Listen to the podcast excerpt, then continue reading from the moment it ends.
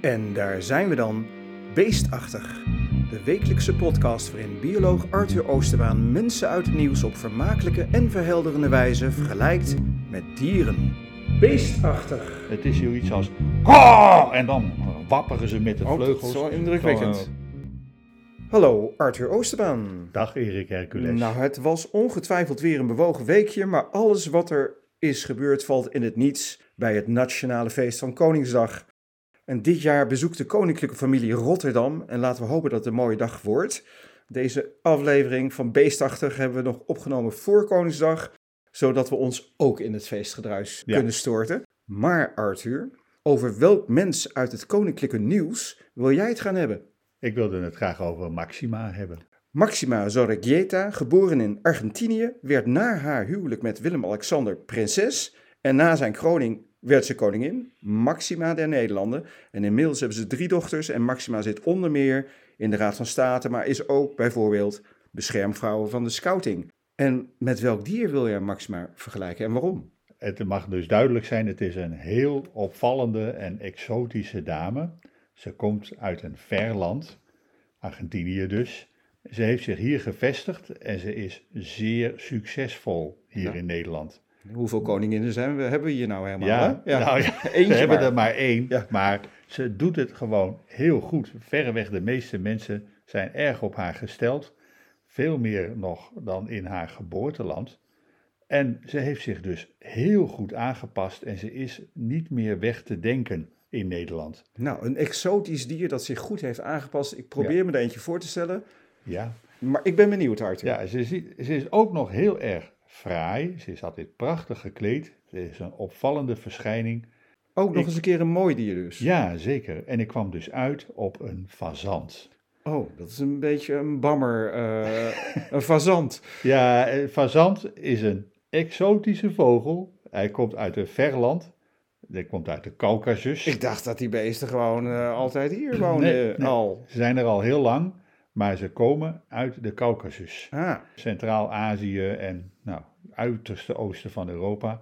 Ze zijn hier ingevoerd, ze hebben zich hier gevestigd en ze zijn zeer succesvol. ja. Ze Eh, zijn wel overal te vinden. Ze lopen ja. overal over de weg, door de bossen. Ja, precies. En ze hebben zich heel goed aangepast. Ze zijn niet meer weg te denken. Dat klopt allemaal ook met Maxima. Hè?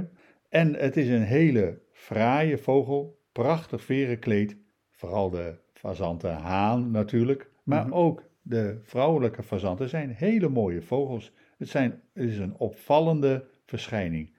Ja, nu je het zegt, ze lopen ook al een beetje, altijd een beetje statig, Ja, vind ja ik. ze, zijn, ze hebben iets adellijks. En ze zijn dus bij de meeste mensen zeer geliefd, maar vreemd genoeg niet bij de vogelaars. Bij de vogelaars, ja, die, eh, die, ja, die is de fazant een beetje miskend. Hoe komt dat? Nou, ik denk dat het komt omdat ze exotisch zijn. Ah, ze Kun, kun je toch eh, voor mensen die dan nog nooit een fazant in Nederland hebben gezien, omschrijven hoe zo'n beest eruit ziet? Nou, het is dus een, eh, als je uitgaat van een kip, dan hebben die een mooie, lange, puntige staart.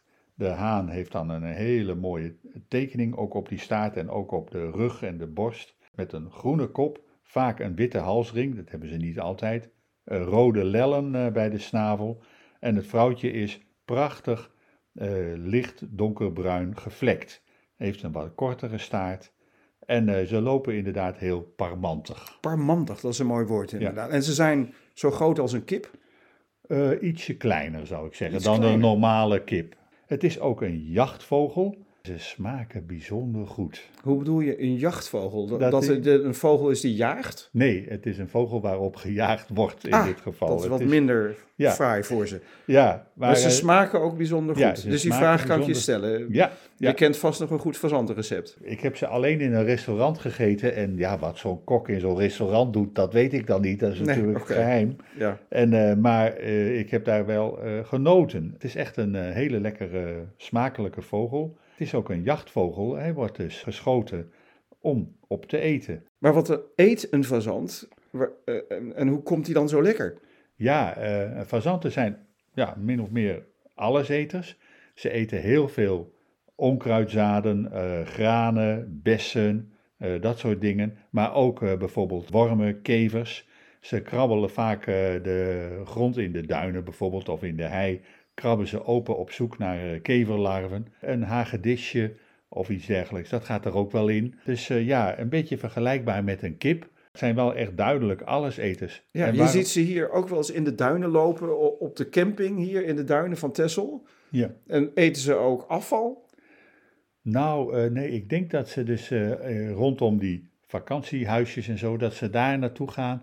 Ook om gewoon hetzelfde voedsel te vinden wat ze in de duinen vinden, maar ook omdat ze worden bijgevoerd. Dat mensen het leuk vinden om ze te lokken met, met brood of ja, andere eten. En ze zijn vrij tam dus? Ja, ze, ze zijn vrij tam te maken. Ik vind het een ontzettend mooie vogel, parmantig, opvallend, een statige vogel.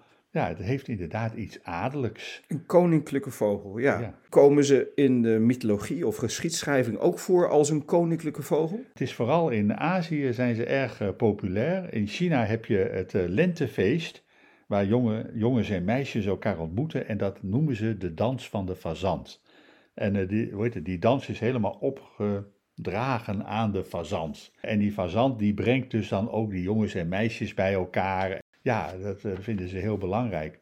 Hij staat symbool voor de liefde, maar ook voor de trouw en vooral ook de moederliefde. Uh, ja, je ziet ook altijd die fazanten met hun kuikens rondlopen. Die fazanten hen bewaakt haar kuikens heel goed. Misschien dat dat daar vandaan komt. In het westen ja. is het meer de symbool van luxe, adel, hoogmoed en zelfs ijdelheid. Het staat me bij dat er ook een of ander verbond was dat vernoemd is naar fazanten. Ja, het is de beroemde eet van de fazant. Dat is uh, Philips' schone. Wie was dat? Ja, dat was een uh, Bourgondische hertog. Heerste over Brabant en Vlaanderen en uh, ook nog een aantal uh, andere gebieden. Ja. En, ja, en hij wilde een nieuwe kruistocht beginnen tegen de, tegen de moslims, omdat die het heilige land hadden bezet. Jo. Bij een groot banket waarin hij allemaal ridders en edelen had uitgenodigd, liet hij ze dus zweren bij de fazant, die dus op tafel stond om opgegeten te worden, dat zij dus te, uh, naar de kruistocht uh, zouden gaan naar Jeruzalem om uh, dat gebied te bevrijden. Maar ja, als er een speenvark op tafel had gelegen, dan had het de eet, ja, de nee, eet van het speenvark gegeten. Nee, maar hij wilde juist de fazant, want dat was dus een mooie adellijke vogel. Die kruistocht, daar is trouwens niet veel van terechtgekomen. Dat is maar goed ook, want uh, dat was iets... Uh, die is niet doorgegaan? Nee, ik geloof misschien te veel, Misschien te veel gegeten hadden Ja, en vooral ook te veel gedronken, denk ah, ik. Uh, ja, ja. ja. Wat maakt een fazant voor geluid? Maken ze geluid überhaupt? Ja, zeker. Nou, de hennen niet. De kuikens die maken ja, een beetje cheap geluidjes. Maar de hanen die maken echt een heel duidelijk geluid. Een, een haan, zoals een kippenhaan? Nee, heel anders. Het is zoiets als. En dan wapperen ze met de oh, vleugels. Dat is wel indrukwekkend. Zo, uh, je hoort het als je in het voorjaar zo door de duinen of in het bos loopt. Hoor je ze regelmatig zo roepen, want het klinkt echt heel ver. Zou je dat nog één keer voor me kunnen doen, Arthur?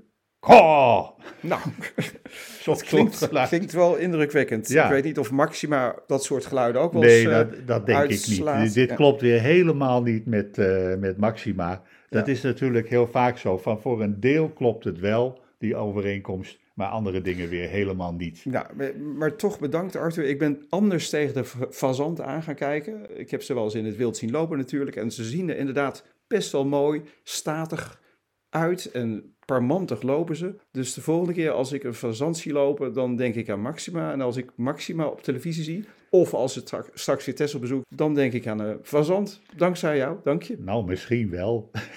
misschien wel? Ja. Dat krijg ik niet meer uit mijn hoofd. Ik vond het weer een mooie vergelijking. Arthur, dank je wel. Graag gedaan. Ik zou zeggen, tot de volgende keer. Tot de volgende keer. En tot het volgende dier. Beestachtig.